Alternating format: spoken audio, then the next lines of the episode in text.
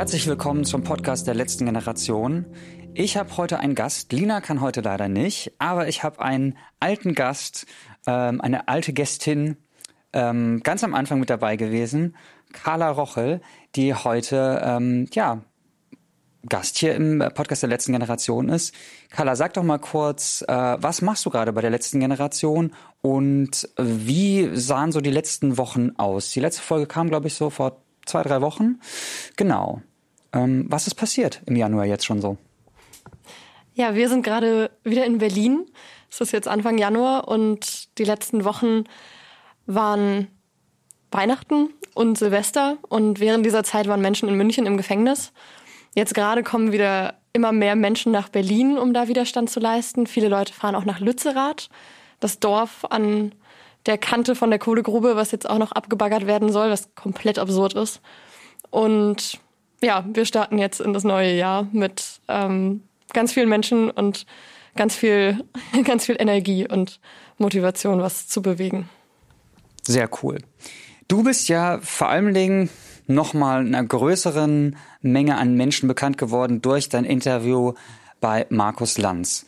Erzähl doch mal, wie kam es dazu? Wie war es dort? Wie war es direkt vor der Show? Wie war es mit Markus Lanz? Und wie ging es auch danach weiter? Ja, die Talkshow bei Markus Lanz im November war natürlich eine spannende Situation. Ähm, was davon vor allen Dingen bekannt geworden ist, ist Markus Lanz, wie er auf mich einredet und ähm, sagt, ich müsste doch optimistisch sein. Mit meinen 20 Jahren müsste ich doch Vertrauen haben in die Menschheit und wir können uns doch anpassen an die Klimakrise. Und bei dem Satz musste sogar dann Jürgen Trittin dazwischen gehen und mal sagen, hey, also wir können uns nicht anpassen. Wir können uns, ein paar Leute können sich vielleicht anpassen und die Kosten davon sind Menschenleben. Und für mich war das, glaube ich, eine sehr absurde Situation, da zu sitzen, weil ich niemals gedacht hätte, niemals, dass ich mich in so einer Situation wiederfinde mit 20. Ich hätte nicht gedacht, dass ich irgendwo auf Autobahn sitze. Ich hätte nicht gedacht, dass ich mit der Polizei zu tun habe. Ich hätte nicht gedacht, dass ich vor Gericht stehen muss. Und ich hätte mir im Leben nicht erträumen lassen, bei Markus Lanz zu sitzen und die grundlegenden physikalischen Fakten der Klimakrise erklären zu müssen. Und ich glaube, das, was wir da dann erlebt haben, dass Markus Lanz auch in Frage gestellt hat, ähm, woher die Wissenschaftler denn das überhaupt so genau wissen, ist was, was nur ein Sym Symptom ist von unserer Gesellschaft. Wir hängen einfach so krass in der Verdrängung drin. Wir hängen so krass in der Bequemlichkeit und wollen das einfach nicht wahrhaben, dass gerade alles kaputt geht, dass wir alles kaputt machen, aktiv. Das ist ja nichts, was einfach so passiert die Klimakatastrophe.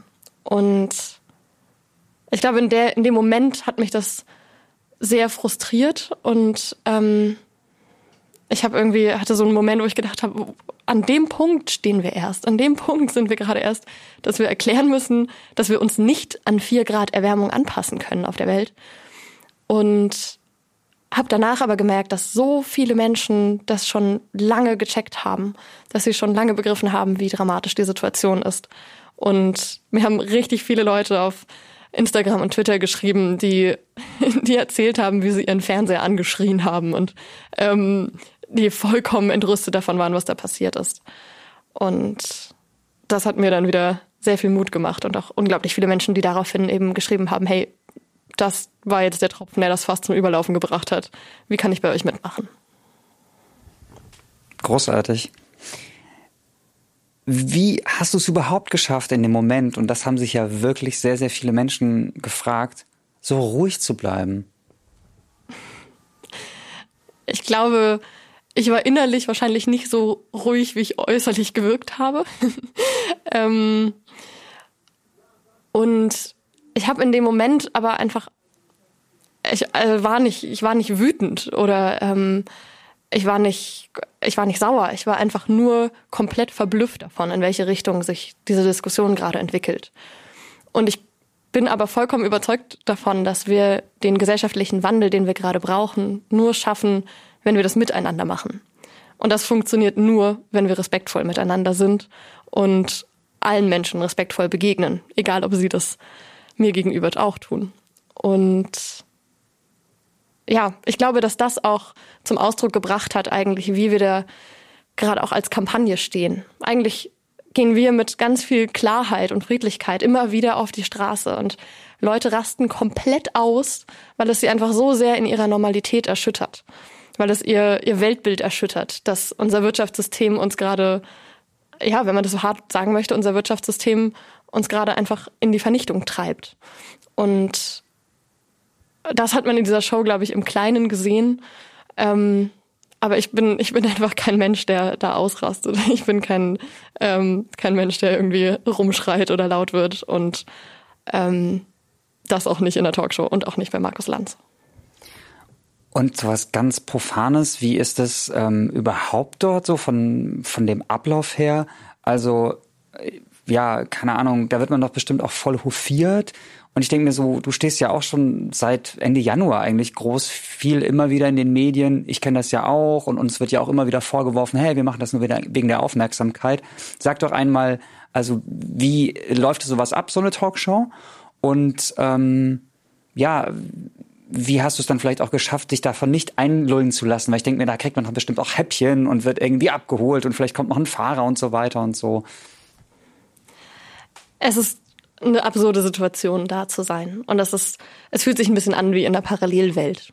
In einer Parallelwelt, in der es nur wichtig ist, was man gerade anhat, welche Frisur man hat und ja, welche Häppchen es gibt. Ähm, und ich glaube, für, für mich ähm, ist das jedes Mal bei jedem Interview das gleiche Gefühl. Es ist das Gefühl von, eigentlich möchte ich das hier gerade nicht machen. Ähm, ich war früher auch ein Kind, was sich meistens, wenn Fotos gemacht wurden, irgendwo in der hinteren Reihe versteckt hat oder äh, bei Familienfeiern unterm Tisch. Ähm, und absolut niemand, der gerne im Mittelpunkt steht.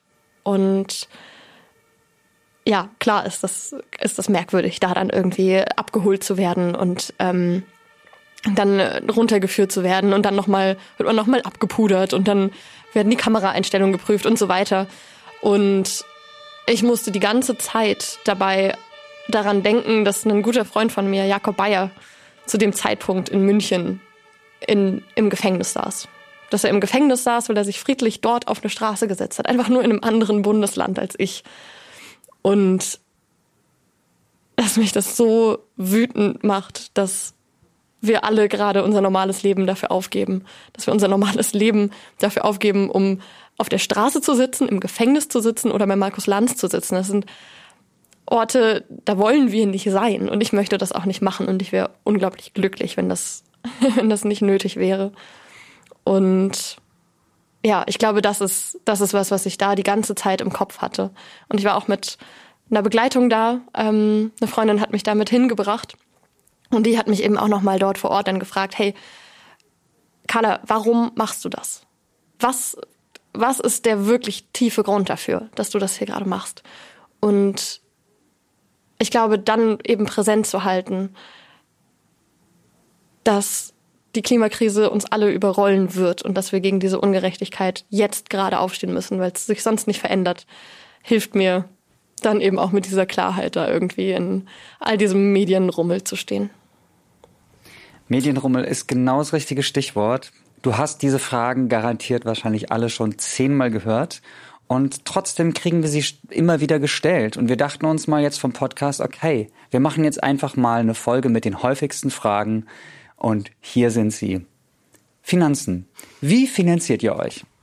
Wie finanzieren wir uns? Wir sammeln ganz viele Spenden. Jede politische Arbeit braucht Spenden. Und Dafür gibt's immer wieder Aufrufe auf Instagram, ähm, zum Beispiel für Klebekosten, diese 241 Euro, die man in Berlin zahlt, wenn man sich festklebt, ähm, die häufig innerhalb von wenigen Minuten zusammen sind.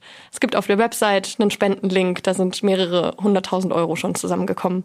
Und davon bezahlen wir natürlich äh, Sekundenkleber und Wohnungen und Essen und Warnwesten und ähm, Flyer, Plakate, die Räume, in denen wir Vorträge halten, das alles braucht natürlich Geld. Und ähm, ja, das sind unsere Finanzen.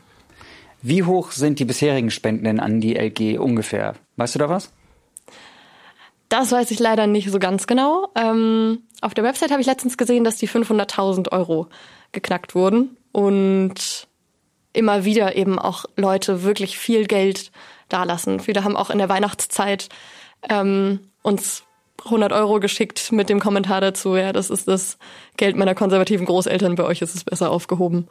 Ähm, und ihre Weihnachtsgeschenke weitergeleitet in die politische Arbeit. Und ähm, ja, da kommen jeden Tag unglaublich viele Gelder zusammen. Man kann auf der Website das auch sehen, was die Leute dazu schreiben. Es ist immer wieder super motivierend. Ich habe dazu auch eine Anekdote letztens gehört. Ähm, da war ein Mann, der hat von den Hausdurchsuchungen gehört, hat sich dann selbst angezeigt, hat 1000 Euro an dem Tag gespendet und hat gesagt, ähm, für jede Strafe, die er von der Polizei bekommt oder von der Staatsanwaltschaft, vom Gericht, wird er nochmal das Doppelte an die LG spenden. Schön. Warum glaubt ihr denn wirklich, dass ihr die letzte Generation seid? Wir sind die letzte Generation, die die Klimakrise aufhalten kann. Wir sind nicht die letzte Generation auf diesem Planeten. Das haben wir auch schon ungefähr drei Milliarden Mal erklärt. Ähm, und das beruht ein bisschen einfach auf verschiedenen Zitaten von WissenschaftlerInnen, aber auch auf einem Zitat von Obama, der eben gesagt hat, die Menschen, die jetzt auf diesem Planeten leben, das ist die erste Generation, die die Folgen der Klimakatastrophe zu spüren bekommt und die letzte Generation, die noch was dagegen tun kann.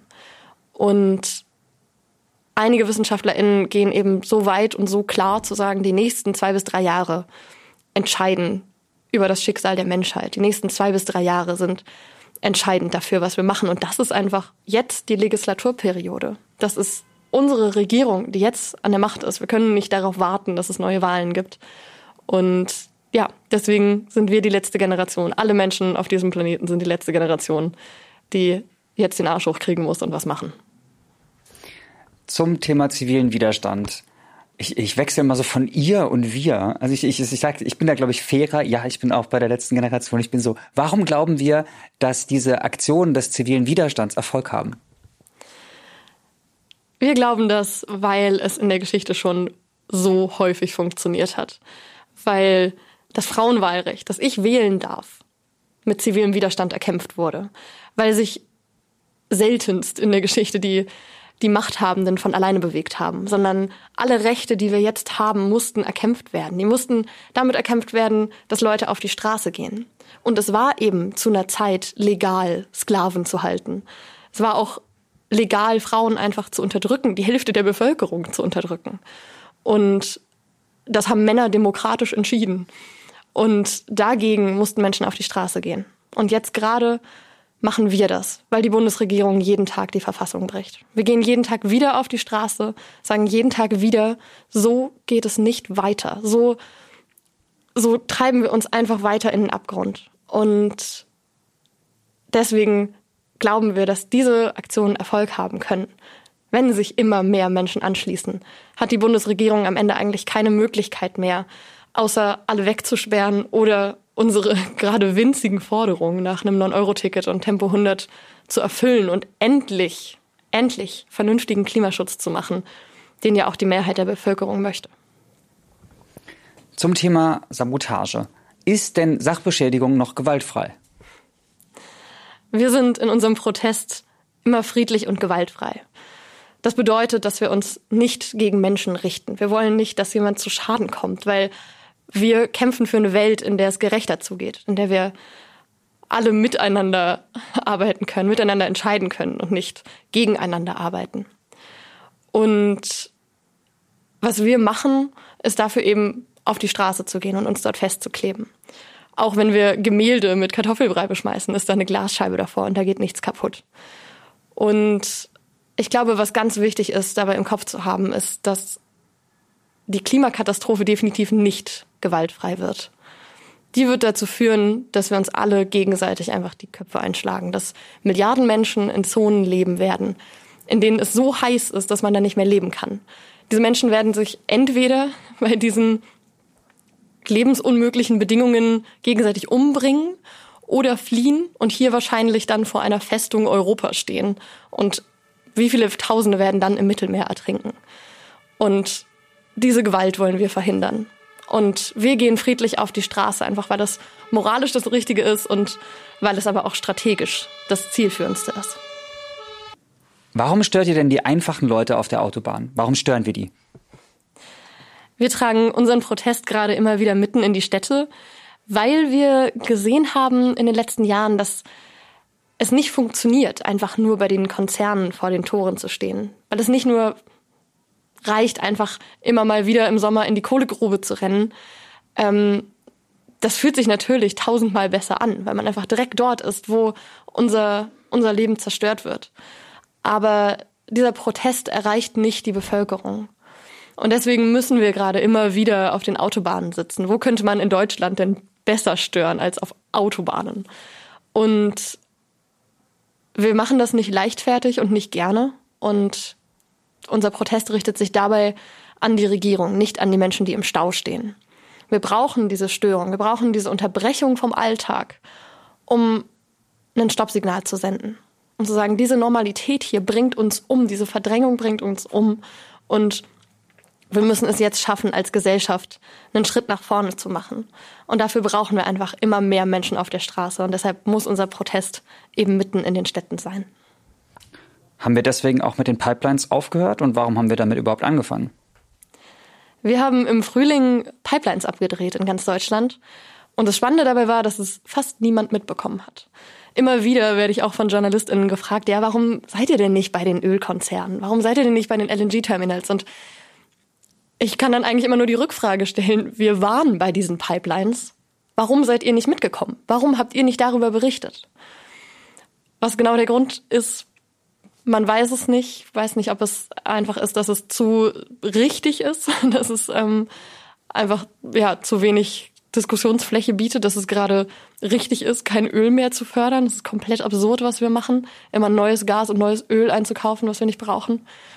Und ja, wir haben damit wieder aufgehört, weil wir eben gesehen haben, das ist gerade nicht das, was uns weiterbringt. Die Regierung reagiert darauf nicht, die Bevölkerung reagiert darauf nicht. Wir müssen Protest haben, der die Leute wachrüttelt. Und deswegen sind wir da auch immer wieder zurück auf die Autobahnen gegangen. Warum geht ihr nicht vor den Bundes Warum gehen wir nicht vor den Bundestag? Wir sind immer mal wieder vor dem Bundestag. Zum Beispiel als Olaf Scholz verkleidet und buddeln da nach Öl oder verlegen die nächste Pipeline im Boden. Ähm, es ist richtig wichtig, immer wieder die PolitikerInnen direkt zu konfrontieren. Vor ein paar Wochen haben wir auch vor dem Bundestag blockiert und da die unsere Abgeordneten, die da reingegangen sind, unsere gewählten Abgeordneten gefragt, ähm, warum sie denn jeden Tag immer wieder gegen die Verfassung verstoßen, warum sie nicht sich einfach ans Gesetz halten. Und die Antworten waren teilweise witzig im Heute-Show-Style, teilweise aber auch ja wirklich dramatisch frustrierend. Ähm, es reicht aber nicht aus, da zu sein. Es reicht nicht aus, weil unsere Aktionen dort nur Aufmerksamkeit bekommen, weil wir eben auch immer wieder auf der Straße sind. Warum gehen wir nicht in eine Partei oder gründen eine? Wir haben in den letzten Jahren ja gesehen, was mit den Grünen passiert ist. Die Grüne ist eine Partei, die aus einer Protestbewegung entstanden ist. Und Jetzt gerade ist sie in der Regierung. Wir haben die Grünen in der Regierung. Wir haben auch einen Klimakanzler eigentlich.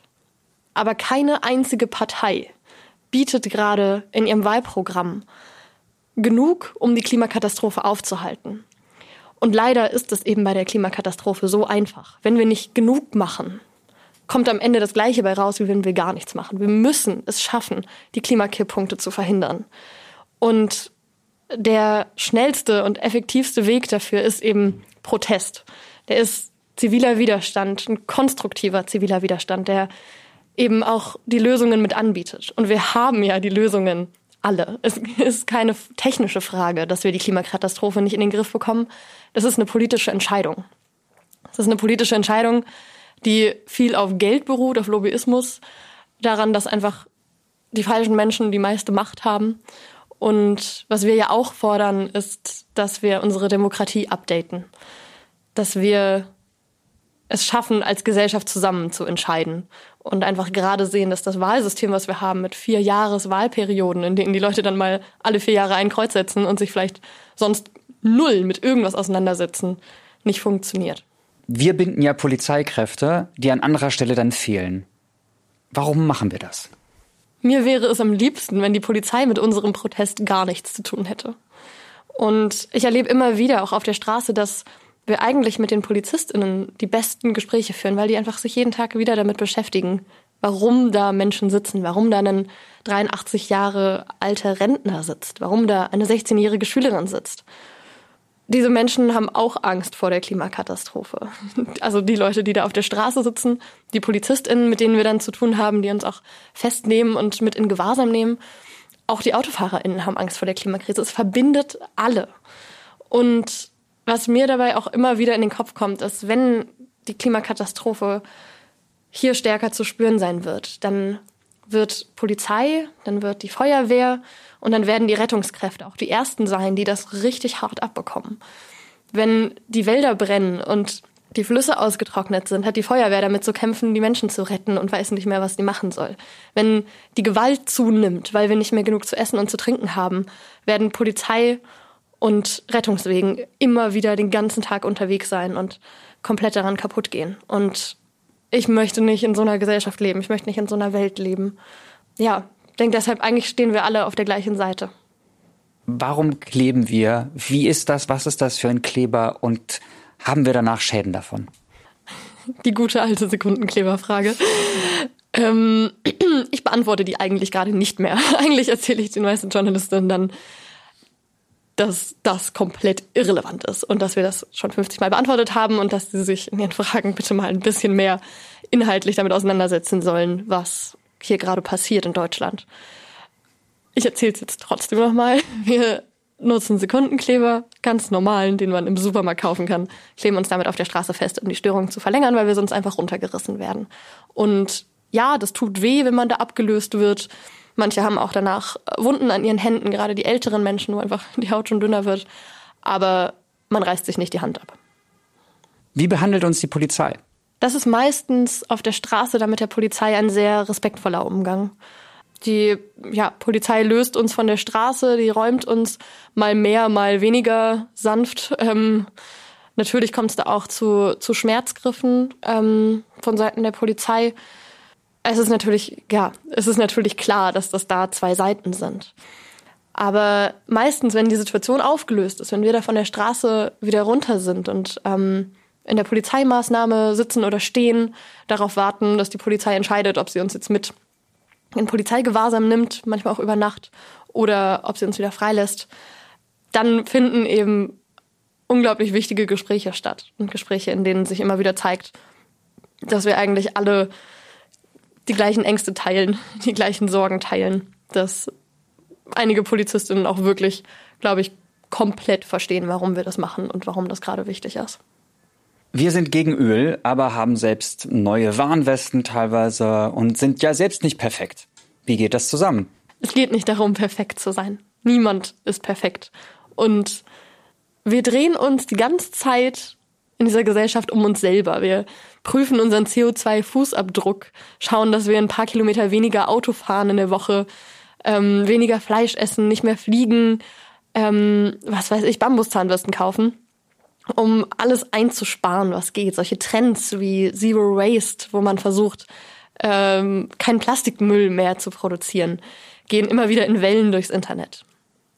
Was daran so falsch ist, ist, dass das nicht die große Stellschraube ist.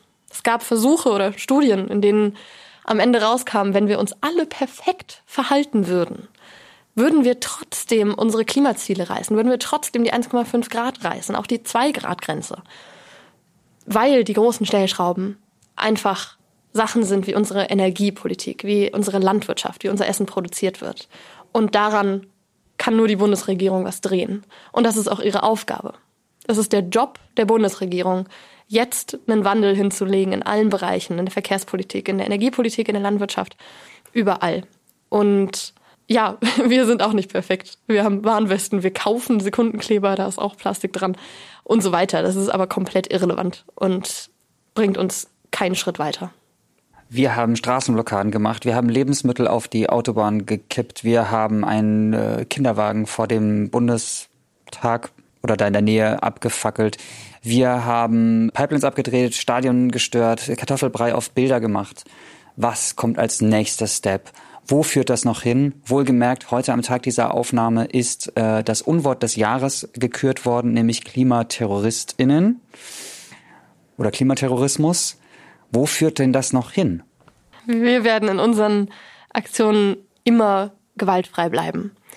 Wir werden aber auch den Protest ausweiten und wir werden ihn weiter auf die Straße tragen. Wir werden ihn weiter in den Kunstbereich tragen, in Museen, in Galerien. Wir werden ihn in Theater und in Kinos tragen, in Fußballstadion. Überall brauchen wir gerade Menschen, die aufstehen und die aufrütteln und sagen, es geht so nicht weiter. Wir können so einfach nicht weitermachen. Was genau die nächsten Sachen sind, die geplant sind, werde ich hier natürlich nicht erzählen, aber ich glaube, es ist klar, dass wir jetzt im neuen Jahr mit noch einem größeren Widerstand starten.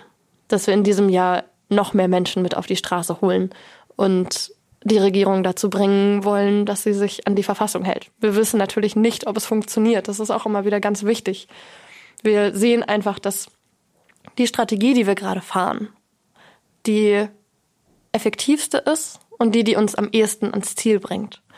Und ja, wir überlegen jeden Tag, jede Woche immer wieder, was wir machen und was gerade, was es gerade braucht, damit, ja, damit die Regierung sich einen Schritt bewegt. Wie viel sind wir denn gerade, weißt du das?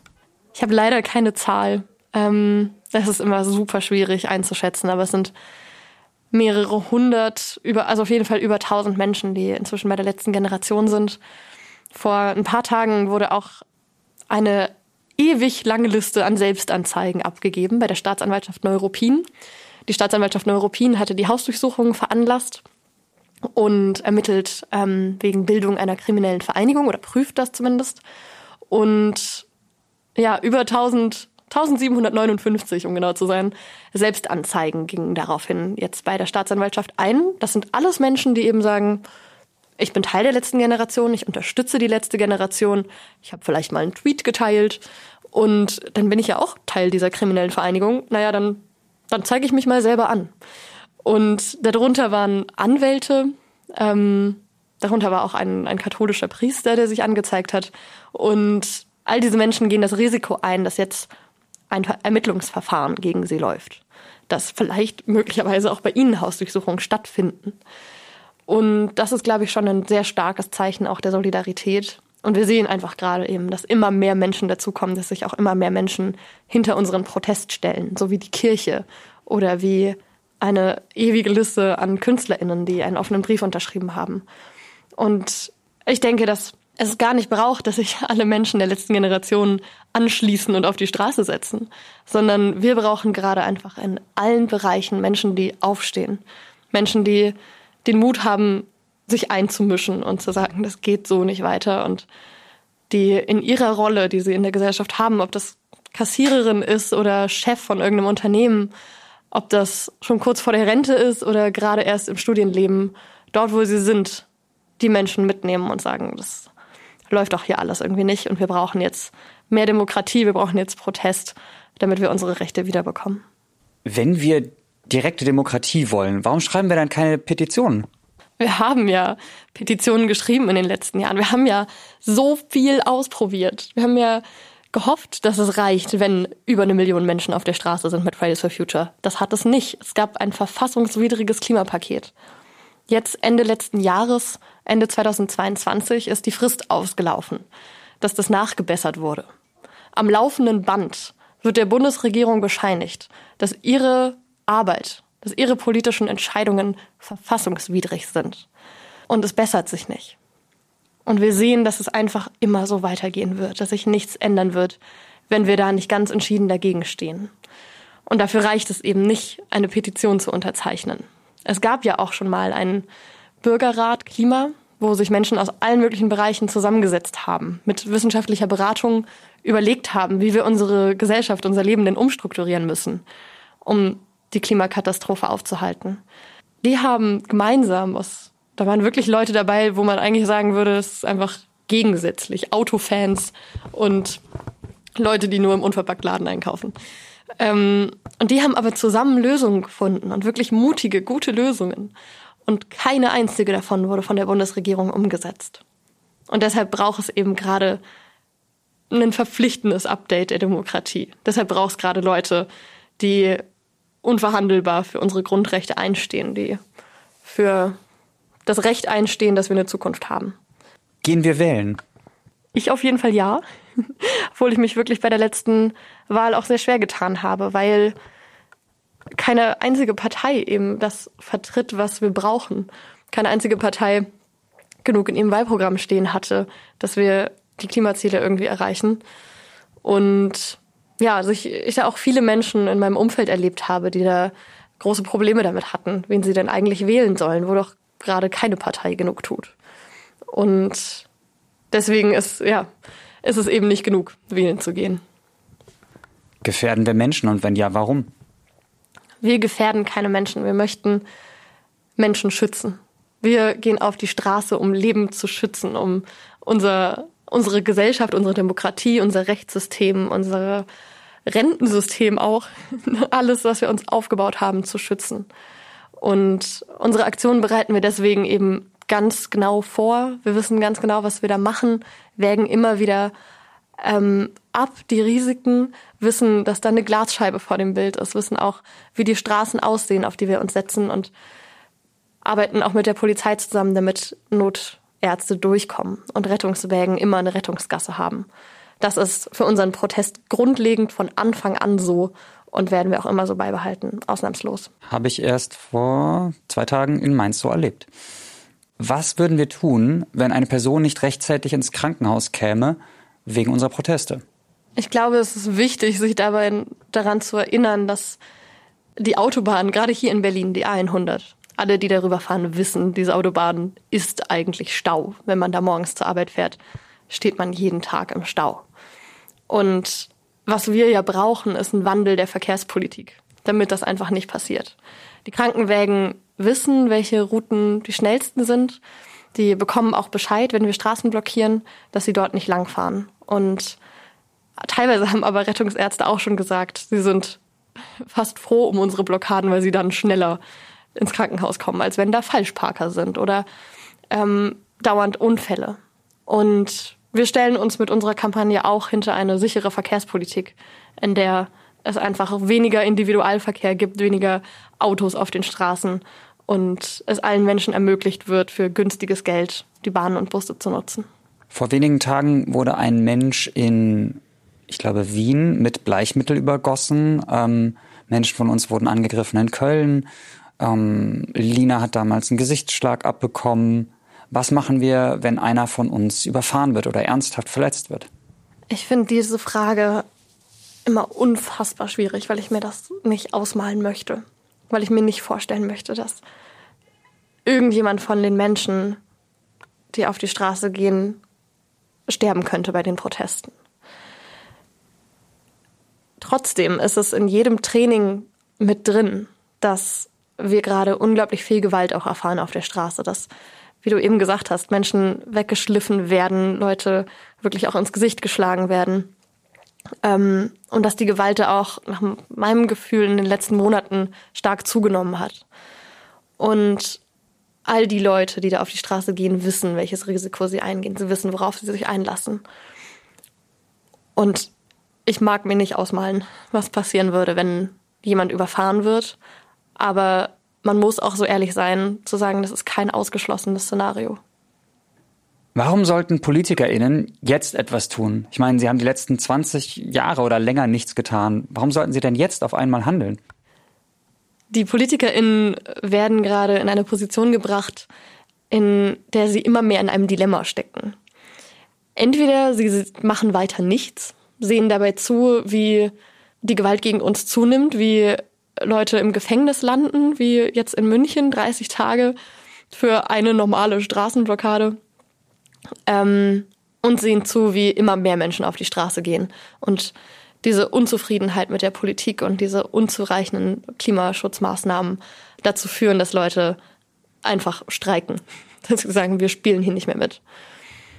Oder sie haben die Möglichkeit, die einfachsten Forderungen umzusetzen, wie zum Beispiel jetzt ein Tempolimit einzuführen, was ja wirklich null Aufwand wäre, außer einmal zu verkünden, es gilt jetzt ein Tempolimit. Man müsste dafür nicht mal Schilder haben. Das ist ja bisher Volker Wissings Entschuldigung dafür, dass das Tempolimit nicht umgesetzt wurde. Er hat keine Schilder. Oder das 9-Euro-Ticket, was es schon gab, was man einfach nur hätte fortführen müssen. Und jetzt diskutiert man ewig über ein 49-Euro-Ticket. Jetzt zeichnet sich ab, dass es doch wieder teurer wird, 69 Euro wahrscheinlich. PolitikerInnen reden öffentlich schon wieder nur noch vom Deutschland-Ticket und nicht mehr vom 49-Euro-Ticket, damit man sie nachher nicht darauf festnageln kann. Das ist komplett absurd. Es wird so viel Zeit verschwendet, dafür so einen Quatsch zu machen. Und ich glaube daran, dass wenn die PolitikerInnen einmal wirklich erstens sich damit auseinandersetzen, was die Klimakrise bedeutet, dass die Klimakrise nichts ist, wo man irgendwie in so einem 30, 40 Jahre Fenster schaut, sondern jetzt die Klimakatastrophe über uns drüber rollt, dass jeden Sommer Zehntausende an Hitze sterben, dass die Flüsse trocken sind, dass die Böden so trocken sind, dass sie keinen Regen mehr aufnehmen können, auch wenn es dann endlich mal regnet. Dass sie dann die Tragweite des Problems verstehen. Und ich glaube, dass das so bitter nötig ist, einmal zusammen in den Abgrund zu blicken, damit man sich dann den Lösungen zuwenden kann. Und die sind unglaublich einfach. Die sind alle da. Und ich bin überzeugt davon, dass wenn es eine starke Zivilgesellschaft gibt, eine Zivilgesellschaft, die für ihr Recht einsteht, dass den Lobby- und Machtinteressen entgegenstehen kann, die gerade unser aller Leben aufs Spiel setzen. Super Stichwort. Warum gehen wir nicht an die Wirtschaft? Warum gehen wir nicht zu VW, wie es die Scientist Rebellion gemacht hat? Oder warum gehen wir nicht zurück zu den Pipelines? Warum gehen wir nicht an die Banken? Auch das ist ähnlich wie in die Kohlegrube zu gehen. Man ist immer wieder bei den Verantwortlichen, die ja mit für ihren Profit unser Leben aufs Spiel setzen. Man ist aber eben auch an an Leuten, die glaube ich einfach so weit weg sind von der von der Gesellschaft dass sie gar kein Gespür mehr dafür haben, vielleicht, wie dramatisch die Situation ist. Dass die Menschen jetzt schon nicht genug Geld haben, um die Heizkosten zu bezahlen und die Strompreise. Und die, die das Ruder in der Hand haben, das sind unsere PolitikerInnen. Das ist die Bundesregierung. Die können Einfluss haben auf die Banken, auf die Ölkonzerne, auf alles, was gerade im großen Stil passiert in der Wirtschaft. Ja, deswegen richten wir unseren Protest weiter an die Bundesregierung, weil wir auch sehen, dass es eben einen sozial gerechten Wandel braucht. Dass wir nicht wie bisher die Menschen abhängen können, die zu wenig Geld haben. Und das würde passieren, wenn wir jetzt nur mit den Banken das aushandeln. Das kann nicht der Weg sein. Sondern wir müssen als Gesellschaft demokratisch diesen Wandel entscheiden. Deswegen richten wir uns weiter an die Bundesregierung. Okay, jetzt kommen noch mal so ein paar sehr oft gestellte, sehr alte Fragen. Müssen wir nicht äh, nach China oder Indien, müssen nicht erstmal die Klimaschutz machen? Die leidige Frage von, warum geht ihr nicht nach China und klebt euch da fest? Ja, es braucht in allen Ländern Protest. Der regt sich aber auch. In ganz vielen Ländern gibt es gerade Widerstandskampagnen, Menschen, die da auf die Straße gehen, in häufig sehr ähnlicher Art und Weise wie wir hier in Deutschland und von ihren Regierungen fordern, dass sie endlich Klimaschutz umsetzen. Wir sehen aber einfach dass das große Problem auch in der Klimafrage ist, dass niemand anfängt. Dass alle sich denken, ah, na okay, aber wenn jetzt die anderen das zuerst machen, dann stehe ich ja ganz alleine da und äh, dann haben wir ja wirtschaftliche Nachteile, bla bla bla. Es braucht jetzt einfach Länder, die loslegen. Und wenn Deutschland zeigen kann, dass es so einen sozial gerechten Wandel schafft und einen Wandel, der dann eben unser Leben sichert, nachhaltig, dann werden andere Länder nachziehen. Dann wird das einen Effekt haben. Auf Europa, auf all die Länder, die ja unglaublich viel CO2 immer noch in die Luft blasen. Und natürlich sind da China, Indien und die USA ganz vorne mit dabei. Aber wir können nicht so tun, als hätte Deutschland da keinen Einfluss und uns hier bequem zurücklehnen. Auch noch eine Frage, die oft kommt. Vergiften wir nicht den Diskurs und machen wir Klimaschutz nicht unpopulär? Ich finde diese Frage immer ganz spannend, weil es das so darstellt, als hätten ja alle schon unglaublich engagiert und unglaublich nah an der Lösung dran ähm, über den Klimaschutz diskutiert. Also wäre vor uns die Lösung quasi zum Greifen nah gewesen und dann kommt die letzte Generation und crasht dazwischen. So war es ja aber nicht, wenn wir mal ehrlich sind. Und es braucht gerade so eine Kampagne, die das Thema einfach immer wieder in die Medien bringt, die es immer wieder auf die Agenda der Politik setzt. Das wird uns auch immer wieder bestätigt, dass es auch funktioniert. Und es gibt ja auch daran anschließend immer wieder den Vorwurf, ja, jetzt reden ja alle nur noch über eure Aktionsformen und nicht über die Klimakrise. Und klar müssten die Medien mehr über die Klimakrise berichten. Aber das machen sie ja nicht einfach so. Das würden sie ja auch nicht machen, wenn es unsere Aktion nicht gäbe. Und wenn man sich damit auseinandersetzt, warum wir diese Aktionsform wählen, warum wir uns da auf Straßen setzen, dann muss man sich zwingend auch damit auseinandersetzen, warum die Lage überhaupt so dramatisch ist, dass das Leute machen. Wenn es jetzt nur darum ginge, dass wir, keine Ahnung, eine andere Farbe der U-Bahn in Berlin fordern, würde sich dafür kein Mensch in diese Lage auf einer Autobahn versetzen. Aber wenn es eben darum geht, dass wir so, so apokalyptisch das immer klingt, aber ja wirklich verhindern wollen, dass große Teile unserer Menschheit aussterben werden, dass Milliarden Menschen darunter leiden werden, was wir jetzt gerade anrichten, dann, ja, dann ist das eine gerechtfertigte und im Verhältnis sogar eigentlich eine sehr leichte und simple Aktionsform. Ja, gleichzeitig dabei ist aber natürlich auch zu sagen, dass ich mir sehr, sehr stark von den Medien wünsche, dass sie in ihrer Berichterstattung mehr die Leute zu Wort kommen lassen, die wirklich Ahnung haben. Das sind die KlimawissenschaftlerInnen. Das sind die Menschen, die sich den ganzen Tag damit auseinandersetzen, die auch die Lösungen dafür erarbeiten. Und immer wieder in Frage zu stellen, ob es sowas wie Klimakipppunkte überhaupt gibt, entspricht einfach überhaupt nicht dem wissenschaftlichen Diskurs. Und da brauchen wir in dieser Demokratie einfach auch eine vernünftige Berichterstattung. Ja, wow, das sind es sind so viele Fragen und ähm, wahrscheinlich haben wir noch 50 mehr. Du hast wahrscheinlich auch schon 50 mehr noch gehört, sehr oft. Und es werden immer wieder mehr. Es passiert ja jeden Tag so viel, wie du es schon gesagt hast, weil wir immer wieder auf die Straße gehen und neue Dinge passieren. Ähm, ich würde an dieser Stelle erstmal mit einer von den häufigen Fragen enden und ähm, dann müssen wir dich wahrscheinlich einfach nochmal einladen. Eine auch häufig gestellte Frage ist, warum sorgen wir nicht lieber für Mehrheiten? Wir sind ja auch eine kleine Gruppe, Sag doch dazu noch was, genau, als abschließende Frage heute. Warum sorgen wir nicht mehr für Mehrheiten? Wir sorgen nicht für Mehrheiten, weil es die Mehrheiten schon gibt. Die Mehrheiten für vernünftigen Klimaschutz sind einfach seit Jahren da. Die Mehrheiten stehen sogar gerade hinter einem Tempolimit, was ja häufig auch noch in den Medien als Einschränkung der Freiheit in Deutschland betitelt wird. Aber die Mehrheiten sind schon so lange da. Und wir haben eine grüne Partei in der Regierung. Wir haben einen Kanzler, der sich als Klimakanzler hat wählen lassen. Und seitdem hat man sehr wenig von ihm gehört. Wir haben alle Lösungen von WissenschaftlerInnen präsentiert. Es ist gerade eine politische Entscheidung, so nicht weiterzumachen.